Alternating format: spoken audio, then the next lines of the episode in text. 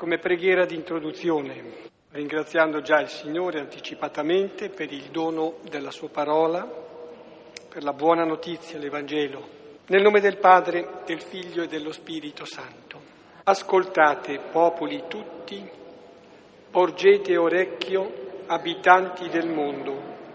Voi, nobili e gente del popolo, ricchi e poveri insieme la mia bocca esprime sapienza, il mio cuore medita saggezza. Porgerò l'orecchio a un proverbio, spiegherò il mio enigma sulla cetra. Perché temere nei giorni tristi, quando mi circonda la malizia dei perversi? Essi confidano nella loro forza, si vantano della loro grande ricchezza. Nessuno può riscattare se stesso o dare a Dio il suo prezzo. Per quanti si paga il riscatto di una vita non potrà mai bastare. Per vivere senza fine e non vedere la tomba. Vedrà morire i sapienti, lo stolto e l'insensato periranno insieme e lasceranno ad altri le loro ricchezze. Il sepolcro sarà loro casa per sempre, loro dimora per tutte le generazioni, eppure hanno dato il loro nome alla terra. Ma l'uomo nella prosperità non comprende, è come gli animali che periscono. Questa è la sorte di chi confida in se stesso l'avvenire di chi si compiace nelle sue parole. Come pecore sono avviate agli inferi, sarà loro pastore la morte. Scenderanno a precipizio nel sepolcro, svanirà ogni loro parvenza. Gli inferi saranno la loro dimora. Ma Dio potrà riscattarmi mi strapperà dalla mano della morte. Se vedi un uomo arricchirsi, non temere, se aumenta la gloria della sua casa. Quando muore, con sé non porta nulla, né scende con lui la sua gloria. Nella sua vita si diceva fortunato, ti loderanno perché ti sei procurato del bene andrà con la generazione dei suoi padri che non vedranno mai più la luce. L'uomo nella prosperità non comprende, è come gli animali che periscono. Gloria al Padre e al Figlio e allo Spirito Santo, come era nel principio, ora e sempre, nei secoli dei secoli. Amen. Giova infatti a un uomo aver guadagnato il mondo intero e aver perso o rovinato se stesso. Ecco, questo dice il Vangelo che contempleremo, mediteremo questa sera, ed è quello che nel Salmo è preannunciato, la sorte di chi confida in se stesso, l'avvenire di chi si compiace nelle sue opere, come pecore avviate agli inferi loro pastore la morte. Chiediamo di seguire Gesù Cristo, che è il vero pastore. Ecco, questo salmo ci fa da sottofondo alla lettura di questa sera, è un salmo che vuole esprimere sapienza, saggezza, che vuole chiarire un enigma l'enigma della vita, di come fa l'uomo per conservare la vita e come proprio nel tentativo di salvarsi l'uomo fa il male, diventa egoista e si chiude nella vita e provoca la morte, allora suo pastore, la sua guida diventa invece che il desiderio di vita la paura della morte e uno realizza alla fine o i propri desideri o le proprie paure. E abbiamo un testo molto bello questa sera a prima vista può sembrare duro, chiediamo al Signore di capirne la bellezza, praticamente presenta i costi della cosa più bella che ci sia, cioè diventare come Dio, avere il suo stesso volto, realizzare la pienezza della vita. E la volta scorsa abbiamo visto l'identità di Gesù, ecco, Gesù che è profeta, abbiamo visto, Gesù che è Messia, secondo Pietro, Gesù che è il figlio dell'uomo, che vincerà il male del mondo e salverà il mondo proprio percorrendo il cammino del servo di Yahweh. Questo ciò che viene prima. Ciò che viene dopo è la trasfigurazione, dove si vede la gloria del figlio. C'è il punto d'arrivo di tutto il nostro cammino è la trasfigurazione, vedere chi è Dio e noi essere uguali a Lui con lo stesso volto. E in mezzo c'è questo brano che leggiamo questa sera, che è il cammino che ci porta a questa gloria. Sono cinque versetti, Luca 9, 23, 27. Ora diceva a tutti, se qualcuno vuole venire dietro di me, rinneghi se stesso e sollevi la sua croce ogni giorno e segua me. Chi infatti vorrà salvare la sua vita, la perderà. Chi invece perderà la sua vita per me, costui la salverà. Che giova infatti a un uomo aver guadagnato il mondo intero e aver perso o rovinato se stesso? Chi infatti si vergognerà di me e delle mie parole, di lui il figlio dell'uomo si vergognerà quando verrà nella gloria sua e del Padre e dei santi angeli. Ora in verità vi dico, ci sono alcuni di quelli che stanno qui, i quali non gusteranno affatto la morte, fino a che non abbiano visto il regno di Dio. Ecco, in questi cinque versetti è detta l'identità del cristiano, dopo l'identità di Gesù, di Cristo, c'è quella del cristiano, che è chiamato a avere lo stesso volto. E a prima vista sembrano parole molto dure, si parla di croce, si parla di rinnegar se stessi, si parla di perdere la vita, parole che sembrano dure, in realtà vediamo come queste parole ci tolgono dall'inganno e ci salvano davvero la vita e ci danno la vita e realizzano i nostri desideri oltre ogni nostro desiderio, ci fanno come Dio. E sono cinque affermazioni, la prima è quella centrale, sulla quale ci fermeremo al versetto 23, cosa significa andare dietro, di, dietro a Gesù che è l'essenza del cristianesimo, in genere le persone vanno dietro alle idee, no, le ideologie si chiamano i matti quelli che credono alle idee. Altri invece molto concreti vanno dietro alle cose, si chiamano i feticisti. Mentre uno che è uomo si mette in relazione di amore con le persone. La differenza tra le idee e le cose e le persone che le persone sono reali come le cose, per di più hanno idee ma sono reali. E tutto si gioca nella relazione con le persone. Poi dopo ci sono le tre motivazioni, perché dobbiamo fare così, tre motivazioni negative e una positiva. Se facciamo così vediamo la gloria, vediamo il regno ma sostiamo per ordine su ogni affermazione perché è proprio come lo specchio della vita cristiana questo testo, è un compendio. Uno che sapesse questo lo capisse, c'è già dentro tutto. Allora sostiamo. Ora diceva a tutti, se qualcuno vuol venire dietro di me, rinneghi se stesso e sollevi la sua croce ogni giorno e segua me. Ecco, queste parole di Gesù non sono rivolte ai discepoli più bravi, a chi è particolarmente masochista, a chi vuol far la scelta.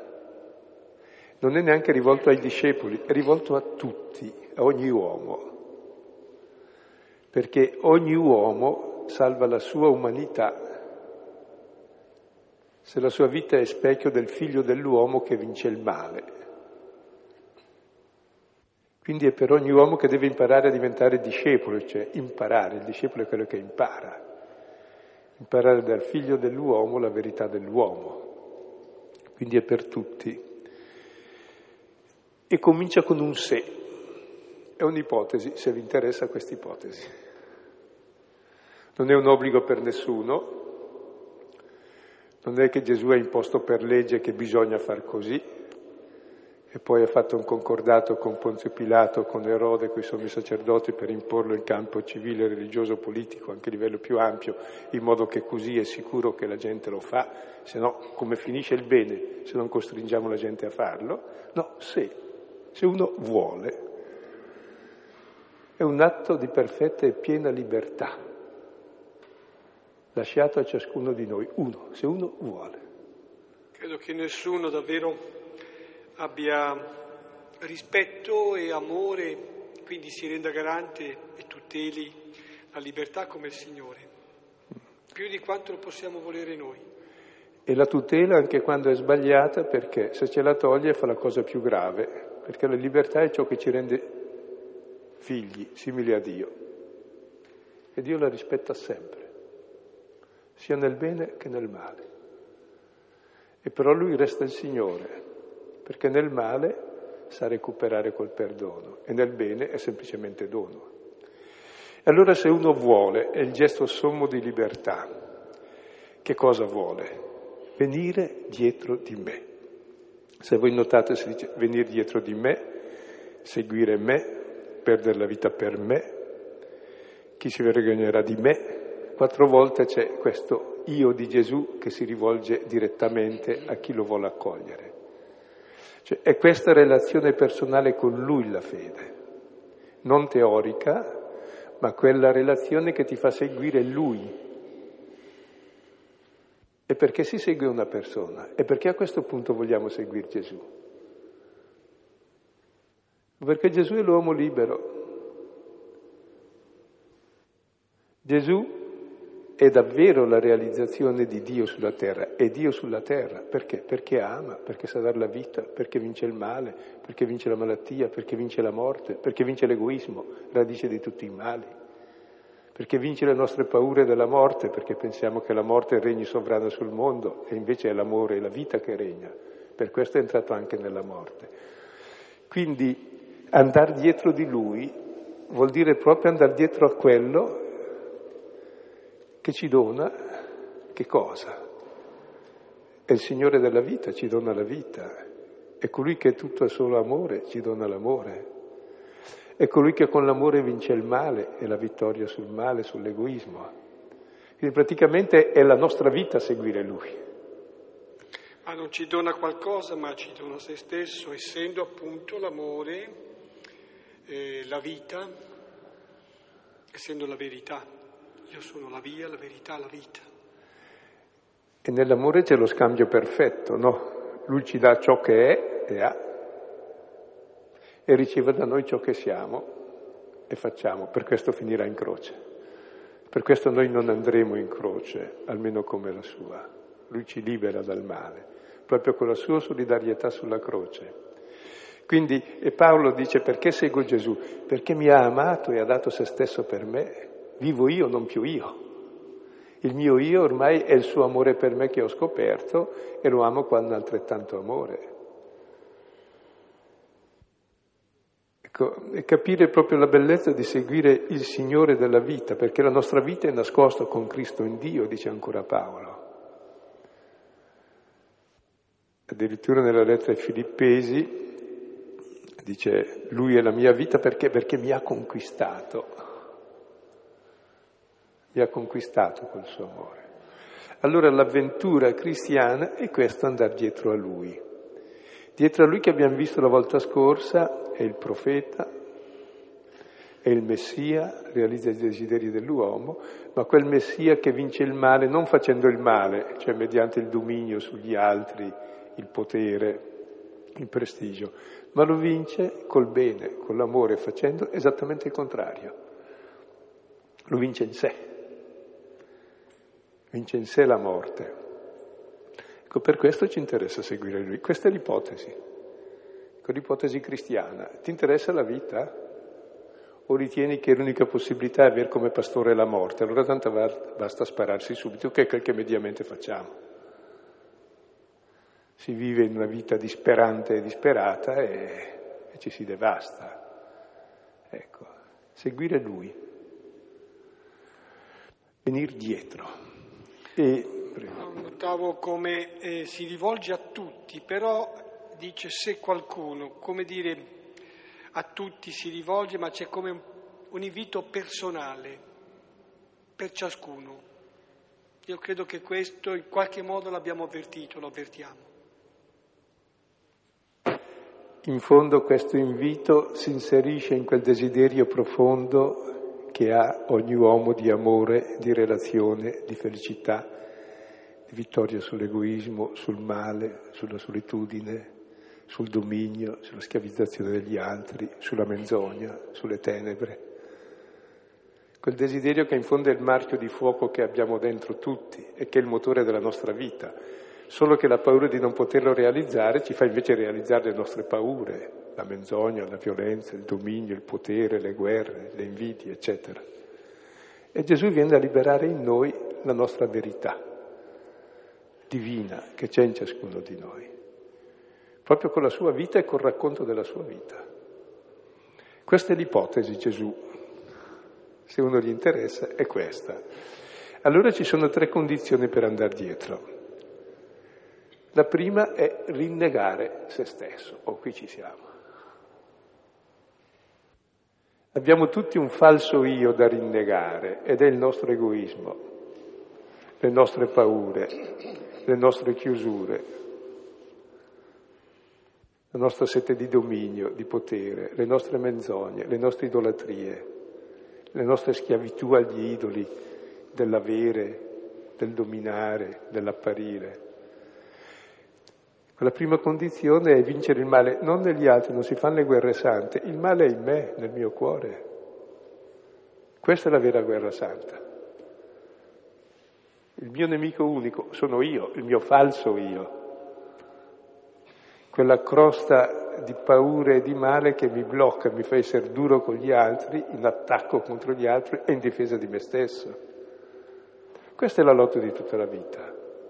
Tant'è vero che i monaci antichi chiamavano la loro vita lotta continua, che non era contro gli altri, ma neanche contro se stessi, contro quel male che è in me, per diventare liberi. Allora saremo veramente liberi, se siamo liberi dalla menzogna e vinciamo il male che è dentro di noi mentre normalmente siamo preoccupati, io compreso, di vincerlo nell'altro sempre, perché il male nell'altro mi dà fastidio enorme. Se l'altro è egoista mi dà fastidio perché egoista come me non mi dà ciò che vorrei. Quindi il fastidio che proviamo del male è perché l'abbiamo dentro di noi, se no avremmo compassione del male se non l'avessimo, perché il male fa male a chi ce l'ha. Perché il vero male, l'ho detto tante volte, non è morire neanche essere ucciso. Il vero male è far morire e affamare e uccidere. Quindi la prima condizione è questa vittoria sul falso io. Perché? Ma non perché sono masochista e devo rinnegarmi, no, no. Perché voglio seguire Lui, il Signore della vita, dell'amore, della luce, della gioia, della pace della felicità, che realizza tutti i desideri dell'uomo, realizza il volto di Dio. Per questo devo vincere il male, rappresentato dai sommi sacerdoti, dagli scribi e dagli anziani che sono dentro di me. A rinnegare mi piace ricordare qui mm, quella che è una traduzione libera in lingua corrente, come si dice, magari meno aderente al testo greco, però ecco, si dice, ecco, invece che rinnega te stesso, dice smetti di pensare a te stesso. Perché se va bene sono lì a pensare quanto sono bravo, se va male sono lì a deprimermi, a piangermi addosso. Al centro, insomma, nella buona e nella cattiva sorte sono io. Smettere di pensare a se stessi. E allora forse c'è una specie di scansione triplice, la sapienza antica. Conosci te stesso, ama te stesso, smetti di pensare a te stesso. E questo che diceva Filippo adesso è proprio l'esodo fondamentale dell'uomo dal proprio io posto come assoluto. Se pongo il mio io come assoluto sono l'assoluto egoista, cioè sono l'assoluto niente, che distruggo me come figlio di Dio e come fratello e esporto la morte in tutti i continenti e in tutte le persone vicine. Perché l'amore non è pure il proprio io al centro, l'amore è pure l'altro al centro. L'amore è statico, ti tira fuori di te, ti mette in relazione e fa sì che tu accolga l'altro così com'è e viceversa. E questa è la vita, è l'amore, è lo Spirito Santo, l'amore tra padre e figlio che regna anche tra noi. È la vita di Dio questo amore. Se no regna la morte, ci ammazziamo a vicenda. Quindi c'è tutta quella scesa, io non so che fare, dice guarda ne hai da fare quando leggo questo dico, oh Dio mio, non ho ancora cominciato. Non c'è da annoiarsi, voglio dire. Ed è un'avventura interessante dove non siamo disperati perché siamo con Lui, dietro di Lui. E posso vincere il mio egoismo proprio contemplando il suo amore per me. Come il bambino è naturalmente autocentrato. Normalmente oggi si arriva a onfalopsichici si chiamavano, vero? Centrati sull'ombelico nostra, fino ai 90 anni, uno solo a sé. Non diventa mai adulto, resta sempre l'eterno bambino, cioè l'eterno scemo. Non è questo il bambino evangelico. Che uno diventa adulto quando sa andare verso l'altro e uscire da sé e accogliere l'altro come altro. Spesso anche nella coppia non capita questo, per questo è difficile stare insieme neanche coi figli vogliamo che sia la nostra fotocopia. Per questo c'è la rottura. Va bene, capite quanto è ricco questo rinnegar se stesso e quanto è positivo. E adesso passiamo al secondo. Rinnegare se stesso capite è positivo, ma sollevare ogni giorno la croce, questo proprio no. Ma non la croce, la sua propria croce. E ogni giorno, cosa vuol dire?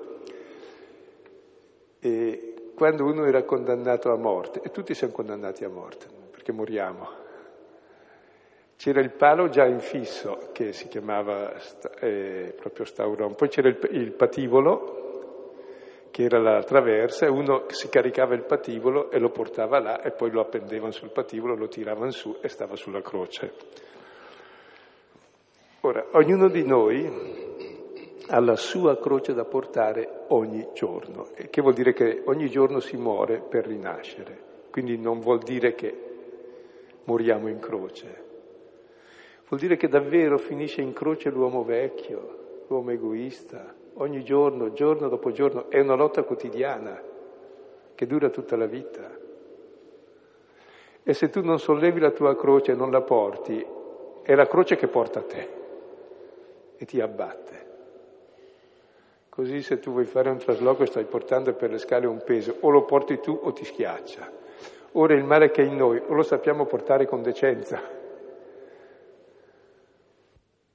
o se no veniamo schiacciati. Portarlo ogni giorno, portarlo verso la croce, cioè verso quella croce dove il Signore dà la vita per me e mi ama, e scoprire in questo amore il riscatto della mia vita come il malfattore che dice io giustamente sono in croce, faccio il male, però questo mio male, questa mia sofferenza che mi procuro o mi hanno procurato è il luogo di vicinanza a Lui che per amore vince il male. Quindi insomma il male c'è, è inutile far finta che non ci sia. Se faccio finta che non ci sia, è terribile. Per esempio tutti i mali nella storia si realizzano quando arriva il popolo messianico che è perfetto. I cristiani delle crociate, il nazismo, il fascismo, i governi perfetti, l'integralismo musulmano hanno già realizzato il regno di Dio, cosa vuoi? C'è nulla da fare, basta ammazzare gli altri, poi tutto il mondo è a posto. Ma ogni volta che ragioniamo così, di qualunque religione siamo, siamo così. Fossimo anche cristiani, preti, vescovi, papi, non importa. Pietro pensava così fin dall'inizio, la volta precedente che dice non sarà mai così. Quindi davvero siamo chiamati ogni giorno a capire questa croce, questo male, saperlo portare dietro di lui e lui muore in croce per questo male e conoscere il suo amore e vincere questo male con lo stesso amore, che è il male che c'è in me.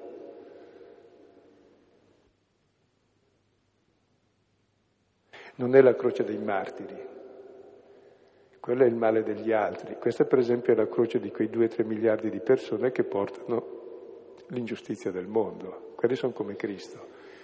Noi invece siamo come il malfattore che dice giustamente ho questi mali perché faccio il male, eh, tiro i sassi in alto e ca- è chiaro che poi mi cadono in testa qualcuno. Siccome poi lo facciamo tutti, la probabilità è somma. Ecco, allora questo anche sollevare la croce è la libertà di affrontare il male riconoscendolo con lucidità, non con ingenuità negandolo, perché la negazione del male è stata causa di tutti gli stermini nella storia. Fai finta che non ci sia e poi appena c'è tagli la testa, invece c'è, è da vincere in me. E in questa lotta non siamo soli, e segua me. segua me. Sì, non si tratta allora, come dire, a imitazione di lui, quasi di andare indipendenti rispetto a lui, non si tratta di precederlo, non si tratta neanche di metterci di fianco, ma seguire lui, seguire lui più che le sue tracce, ecco, seguire lui quale è, e quale si è manifestato nei gesti, nelle parole, nei criteri con cui ha giudicato le persone e accolto le, ha giudicato le cose e accolto le persone meglio. E tra l'altro seguire una persona cosa vuol dire? Si segue una persona che si ama, no? Si segue innanzitutto con l'orecchio, ascoltandola per capirla, vedendola perché è il cuore che ti porta lì, per conoscerla meglio.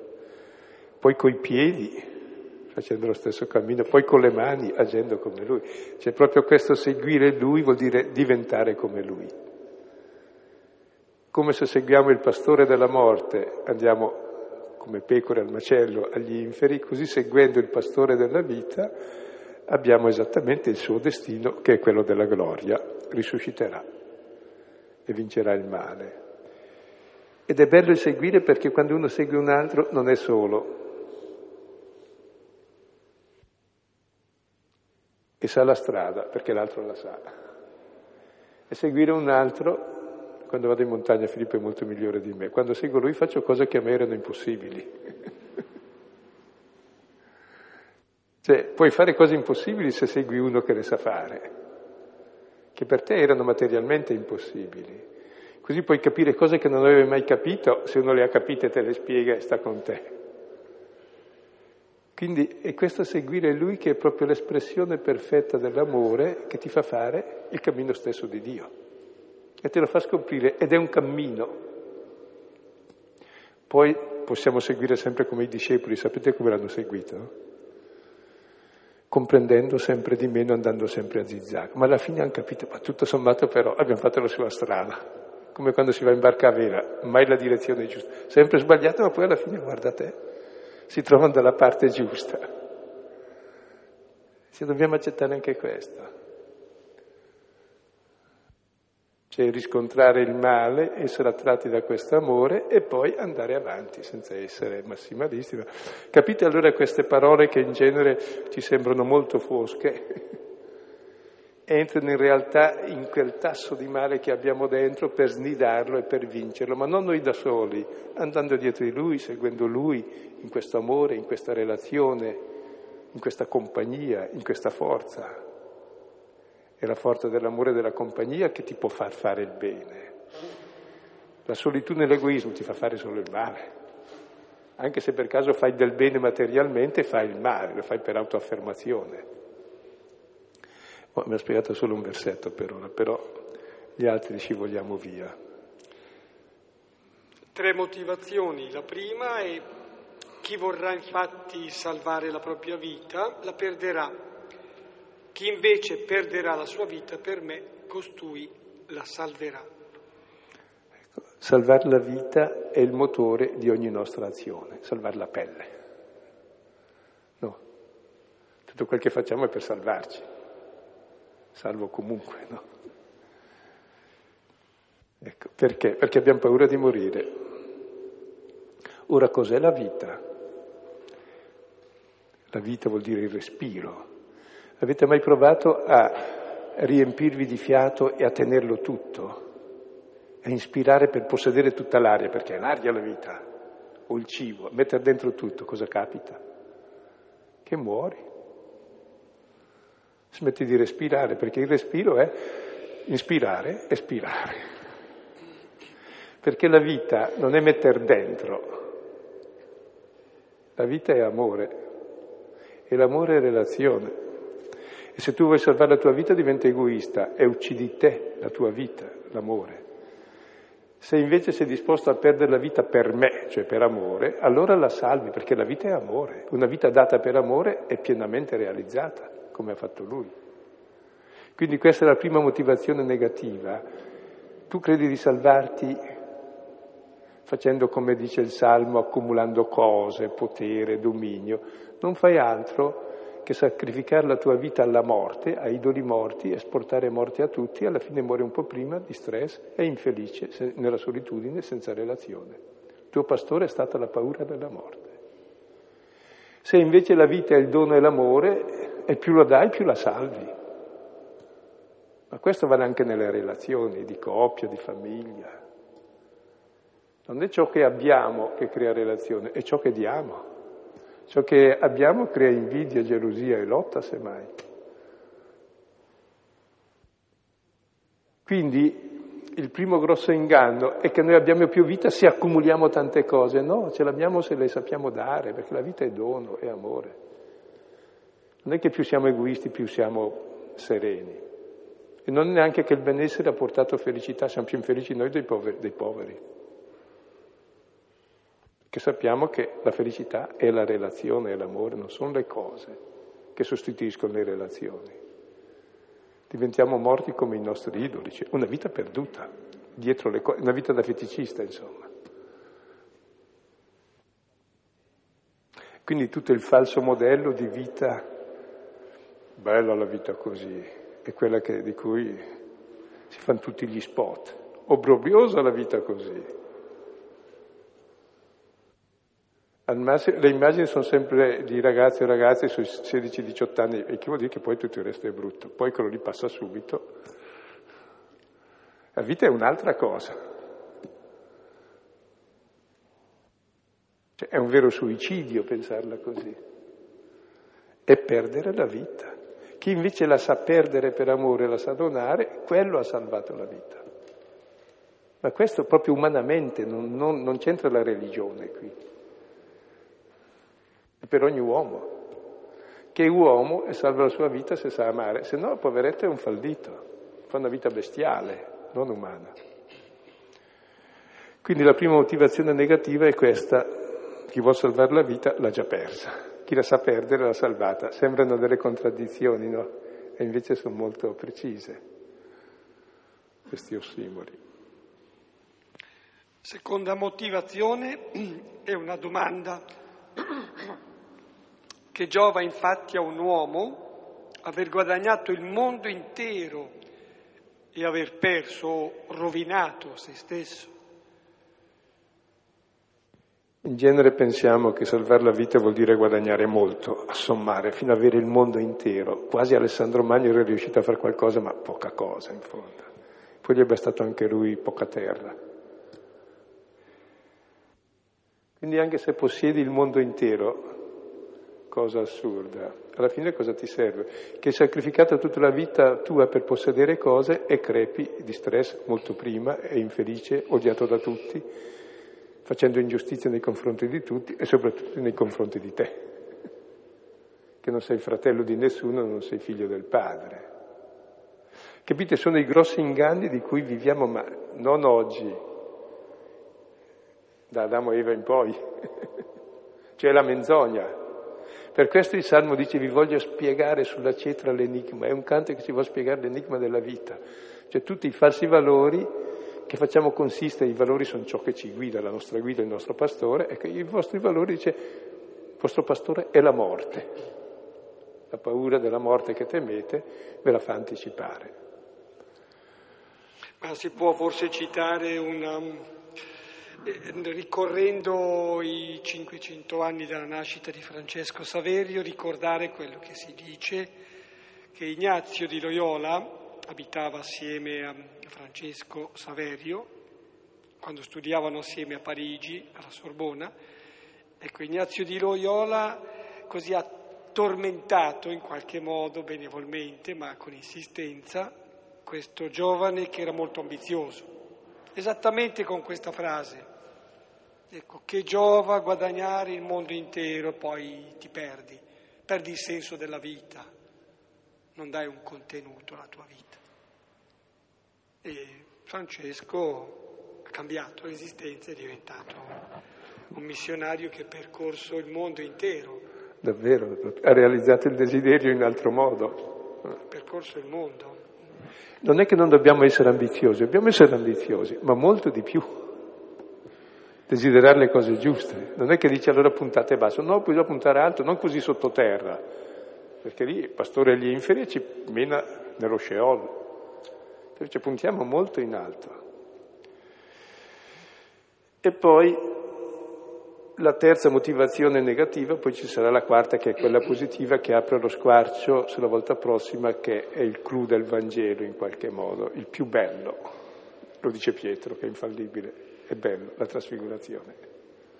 Che infatti si vergognerà di me e delle mie parole, di lui il figlio dell'uomo si vergognerà quando verrà nella gloria sua e del Padre e dei santi angeli.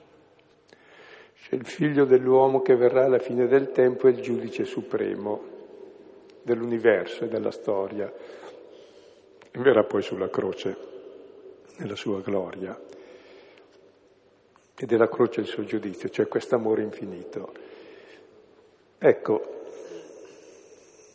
quale sarà il giudizio di Dio alla fine? Non sarà Lui a giudicare, siamo noi a giudicare. Dipende se noi ci siamo vergognati di Lui o abbiamo testimoniato Lui. È Lui il giudicato. Anche Pietro dirà non lo conosco, si è vergognato di Lui, perché lo voleva potente. Anche Giuda lo voleva potente, anche Giacomo e Giovanni lo volevano, anche tutti gli altri, per questo fuggirono tutti. Ecco, chi si vergognerà di me? Vergognarsi vuol dire proprio vuoi bene una persona, ma eh, proprio vergogna a vedere come è fallita. No?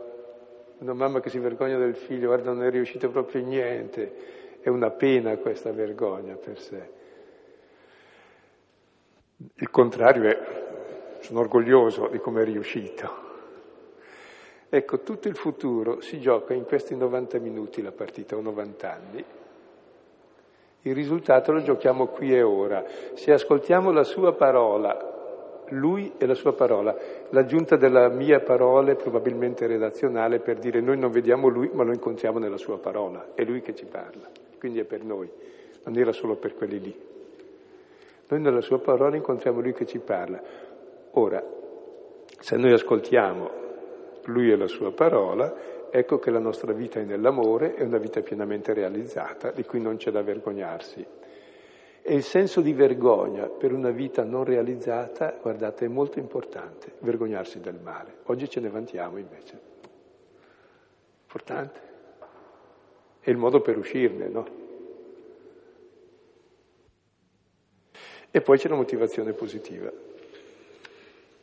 Ora, in verità, amen, vi dico Ci sono alcuni di quelli che stanno qui, i quali non gusteranno affatto la morte fino a che non abbiano visto il regno di Dio. Ecco, questo detto di Gesù era uno spezzone, un po' una mina vagante che dicevano adesso allora arriva il regno di Dio, adesso arriva, adesso arriva. Allora Marco, ma già prima la tradizione probabilmente, l'ha messo prima della trasfigurazione per dire che il regno di Dio è già venuto nella gloria in Gesù. Nella misura in cui tu accogli il Signore Gesù, anche tu entri nel regno di Dio e non gusti la morte. Cioè già prima di morire vuol dire sperimenti la vittoria sul male e sulla morte, cioè sperimenti la trasfigurazione, che sarà il brano della volta prossima, che è il centro della nostra vita, trasfigurarci nella forza dello Spirito a immagine del Figlio, di gloria in gloria, nella piena libertà dei figli di Dio. Quindi la prossima volta faremo il testo successivo e poi ci sarà anche lunedì di Pasqua, e faremo il successivo lunedì ancora, santo. lunedì santo. Santo, sì. Poi lunedì di Pasqua non c'è, gli avvisi forse non sono giusti ma li rettificheremo. E poi ci sarà il, il 24 che è tra domenica e il 25, per chi c'è lo facciamo, dato che ci siamo.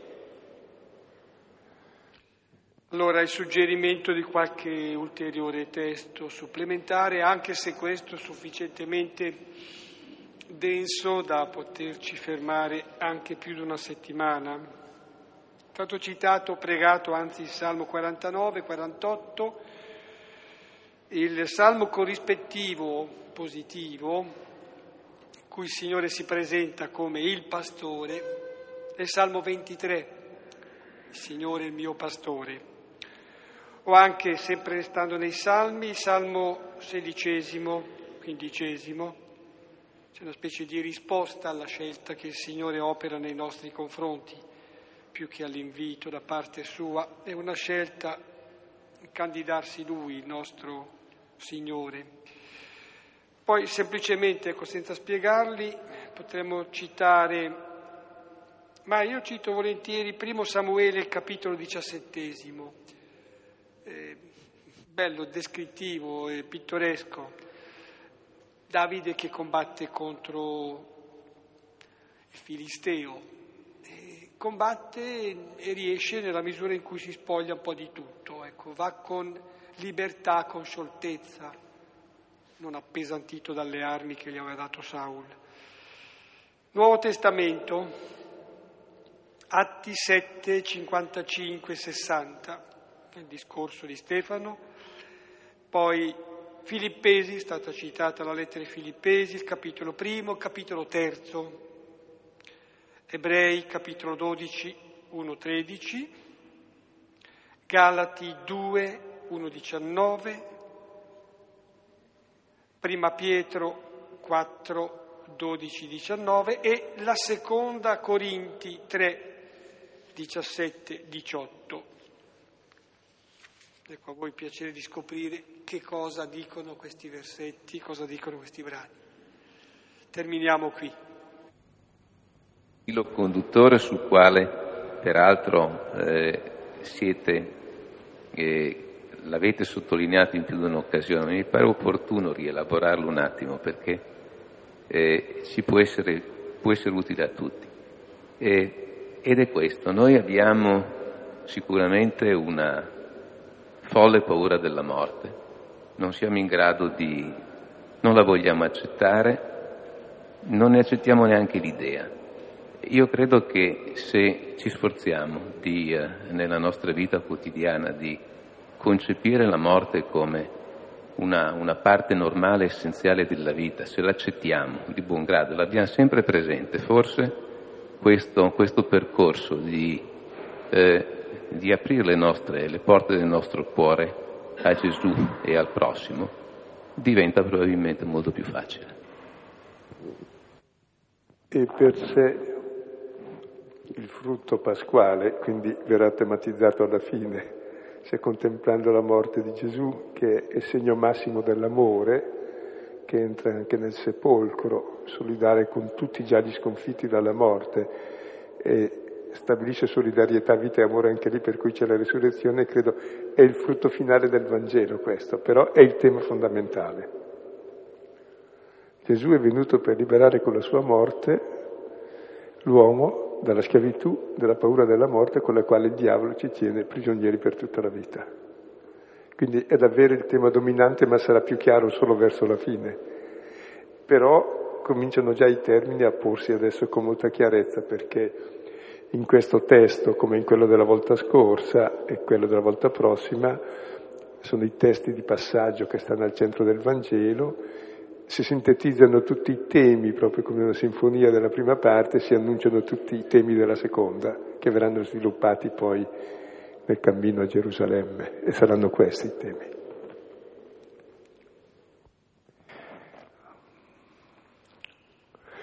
Perché tutte le proposte intelligenti sono proprio quelle che il Vangelo prende in considerazione ed è davvero la struttura del Vangelo e portare a sdemonizzare questa paura che abbiamo tutti, sdemonizzare la morte, Dio e l'uomo, perché veniamo da Lui e torniamo a Lui.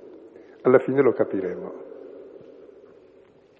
E poi non è mai capito del tutto, però ogni giorno. Io volevo dire, in, per me invece, invece della paura della morte, io ho una grande paura della croce, e, e, quindi spesso sono un po' a metà del guado, cioè ad un'aderenza così eh, eh, piena alla parola eh, sono timorosa perché poi arriva la croce e quindi la croce quasi mi... Ogni volta che ho avuto la croce l'ho affrontata e, e, e il Signore mi ha dato la forza di sostenerla, quindi... Non è il Signore che manda la croce, ne voleva neanche Lui. La croce c'è ed è il male che c'è in noi attorno a noi o abbiamo la forza di portarlo positivamente o ci schiaccia. Quindi non è che se segue il Signore arriva la croce, se non lo segue arriva peggio. E c'ho la croce e la morte, c'ho il, male, c'ho il danno e le beffe. Così invece ho la coscienza che sto facendo una cosa utile e così come posso capisco che questa croce sono come le doglie del parto, quindi sono positive e nasce qualcosa di nuovo. Quindi dà fiducia e speranza in quella situazione che tutti abbiamo che la croce l'abbiamo tutti. Ci si ammala, non si raggiunge i propri desideri, si è frustrati, si è soli e si muore, tutti. Stotto e sapiente, credente e ateo, quindi non fa differenza. Quindi è il male minore la croce. No, non è il male minore, è la realtà.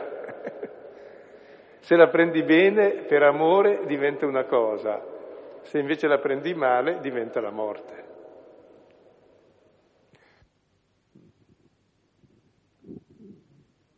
Ah, eh, mi piaceva molto questa compagnia di Gesù. Scusa una cosa però, se ti piace puoi sempre entrare, ma volevo rispondere ancora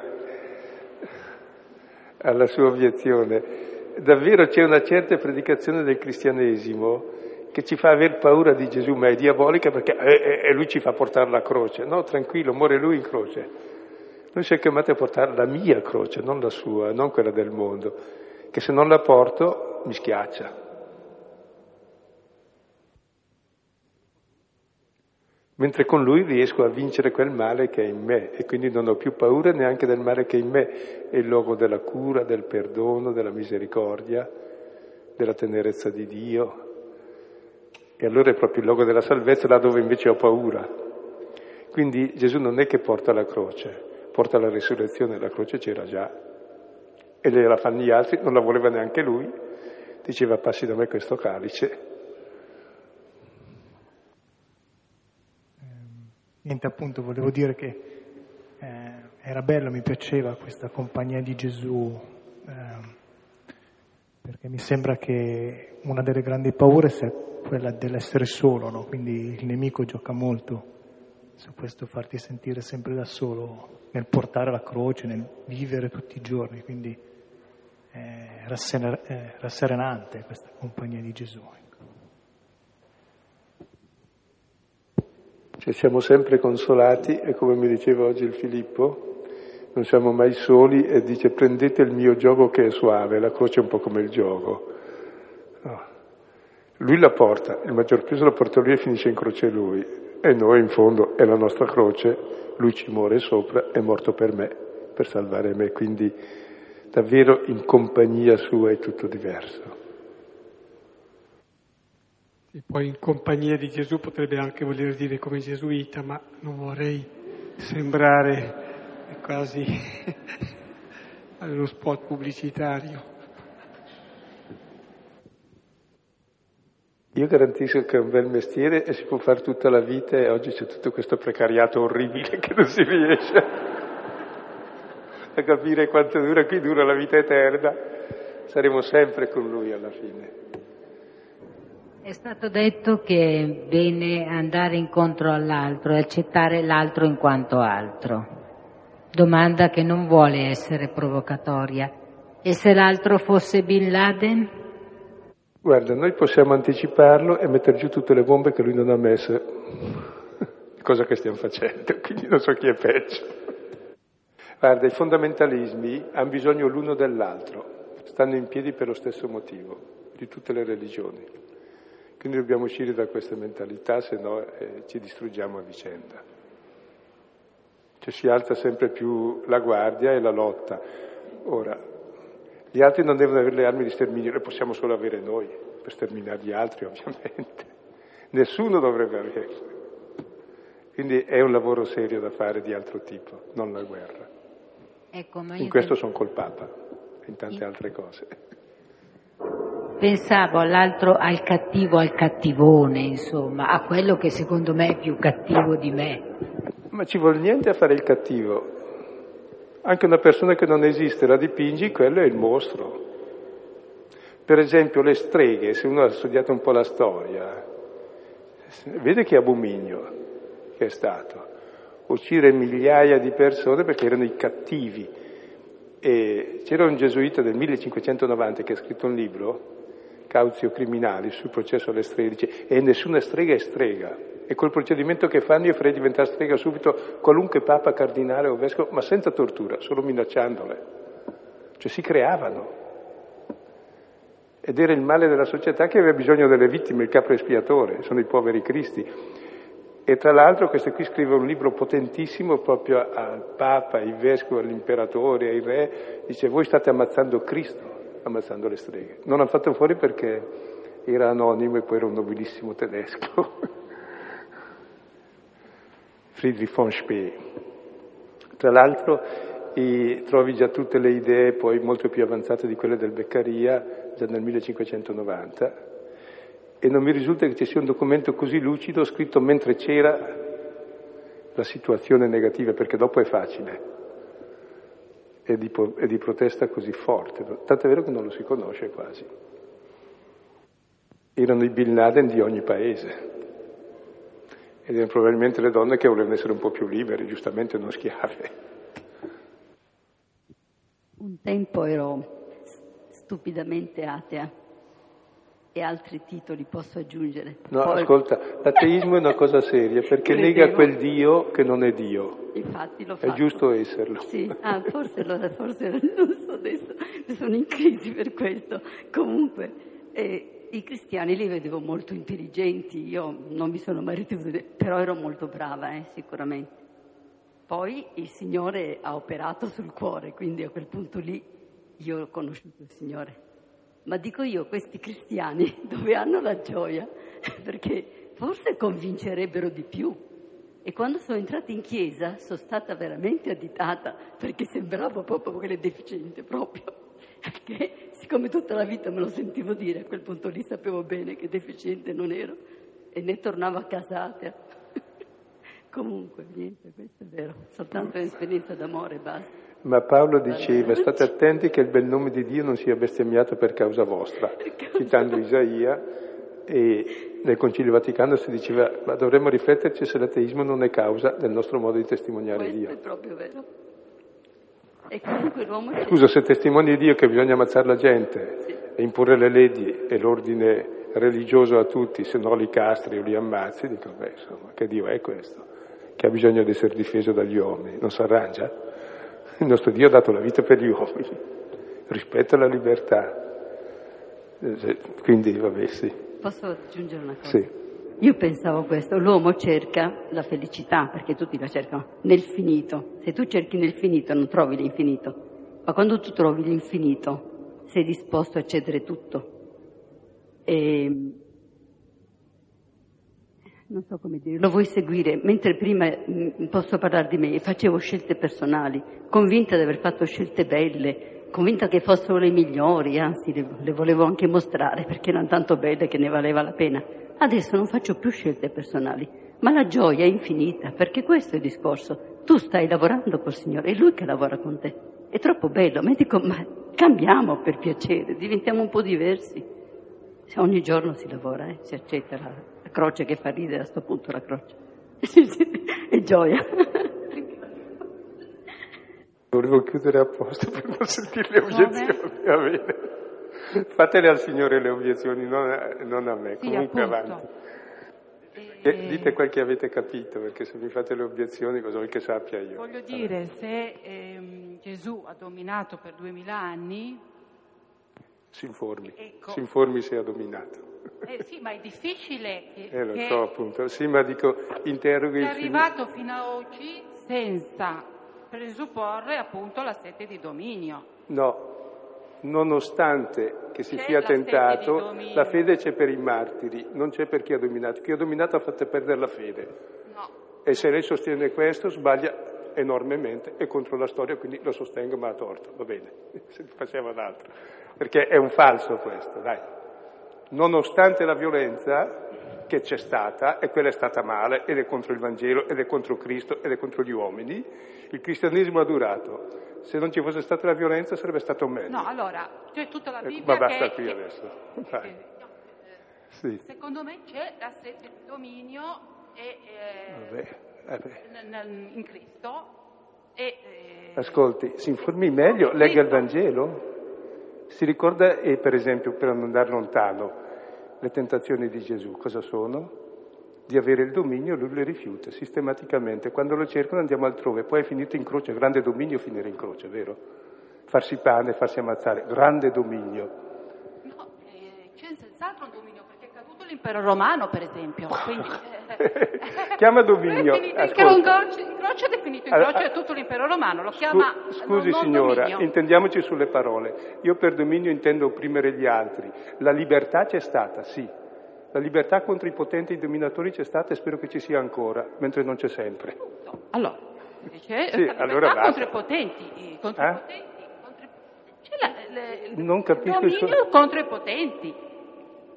C'è il dominio contro i potenti nella storia, da Ascolta. parte di Dio. È tutta la Bibbia Ascolta. dall'inizio che Dio prende le difese contro i potenti Ecco, e li esatto. ammazza i potenti. Ah sì? Eh sì, certo. non ho mai visto di ammazzare nessuno io. Io sì.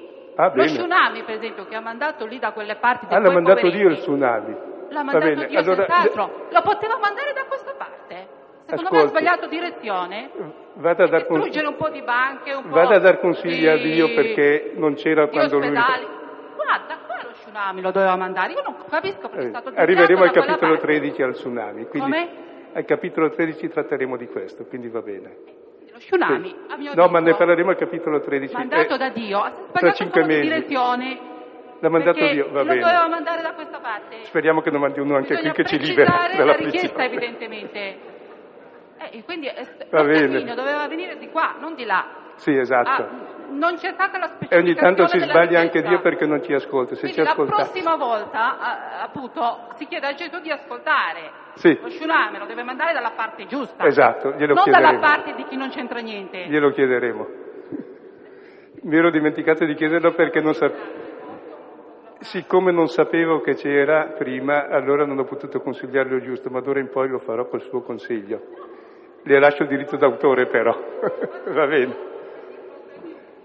Ma che idea avete di Dio non lo so, va bene. Vale la pena di...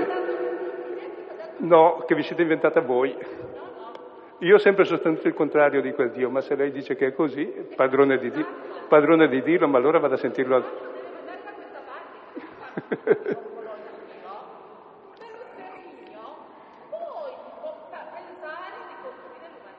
Ah sì, un buon... Ecco, questa è l'idea. Eh, bisogna fare la guerra santa e ammazzare, va bene, abbiamo capito. ecco, è utile questa cosa perché... Sì. Ecco, semplicemente noi diciamo il contrario. Ascolta, vuoi smetterla per favore?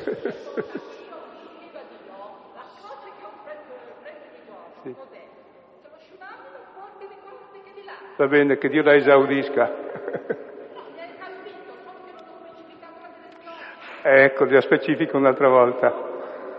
Eh, e soprattutto è meglio cambiare idea su Dio, va bene. Ci siamo sforzati tanti anni di cambiare idea su Dio, adesso vengono fuori queste cose, ma verranno riviste. Va bene. Per questo volevo evitare lo tsunami io adesso. Avanti.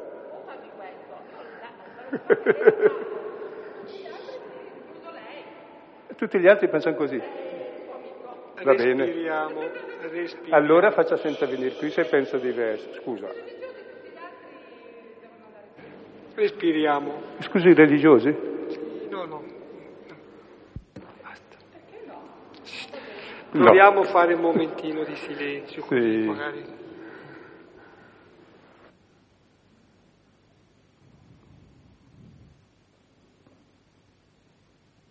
Signore, insegnaci a pregare, insegnaci a vivere. Padre nostro che sei nei cieli, sia santificato il tuo nome, venga il tuo regno, sia fatta la tua volontà, come in cielo, così in terra. Dacci oggi il nostro pane quotidiano e rimetti a noi i nostri debiti, come noi li rimettiamo ai nostri debitori, e non ci indurre in tentazione, ma liberaci dal male. Liberaci da ogni male, Signore, fa splendere il tuo volto su di noi, donaci la tua benedizione, tu che sei Padre, Figlio e Spirito Santo. Buonanotte e arrivederci.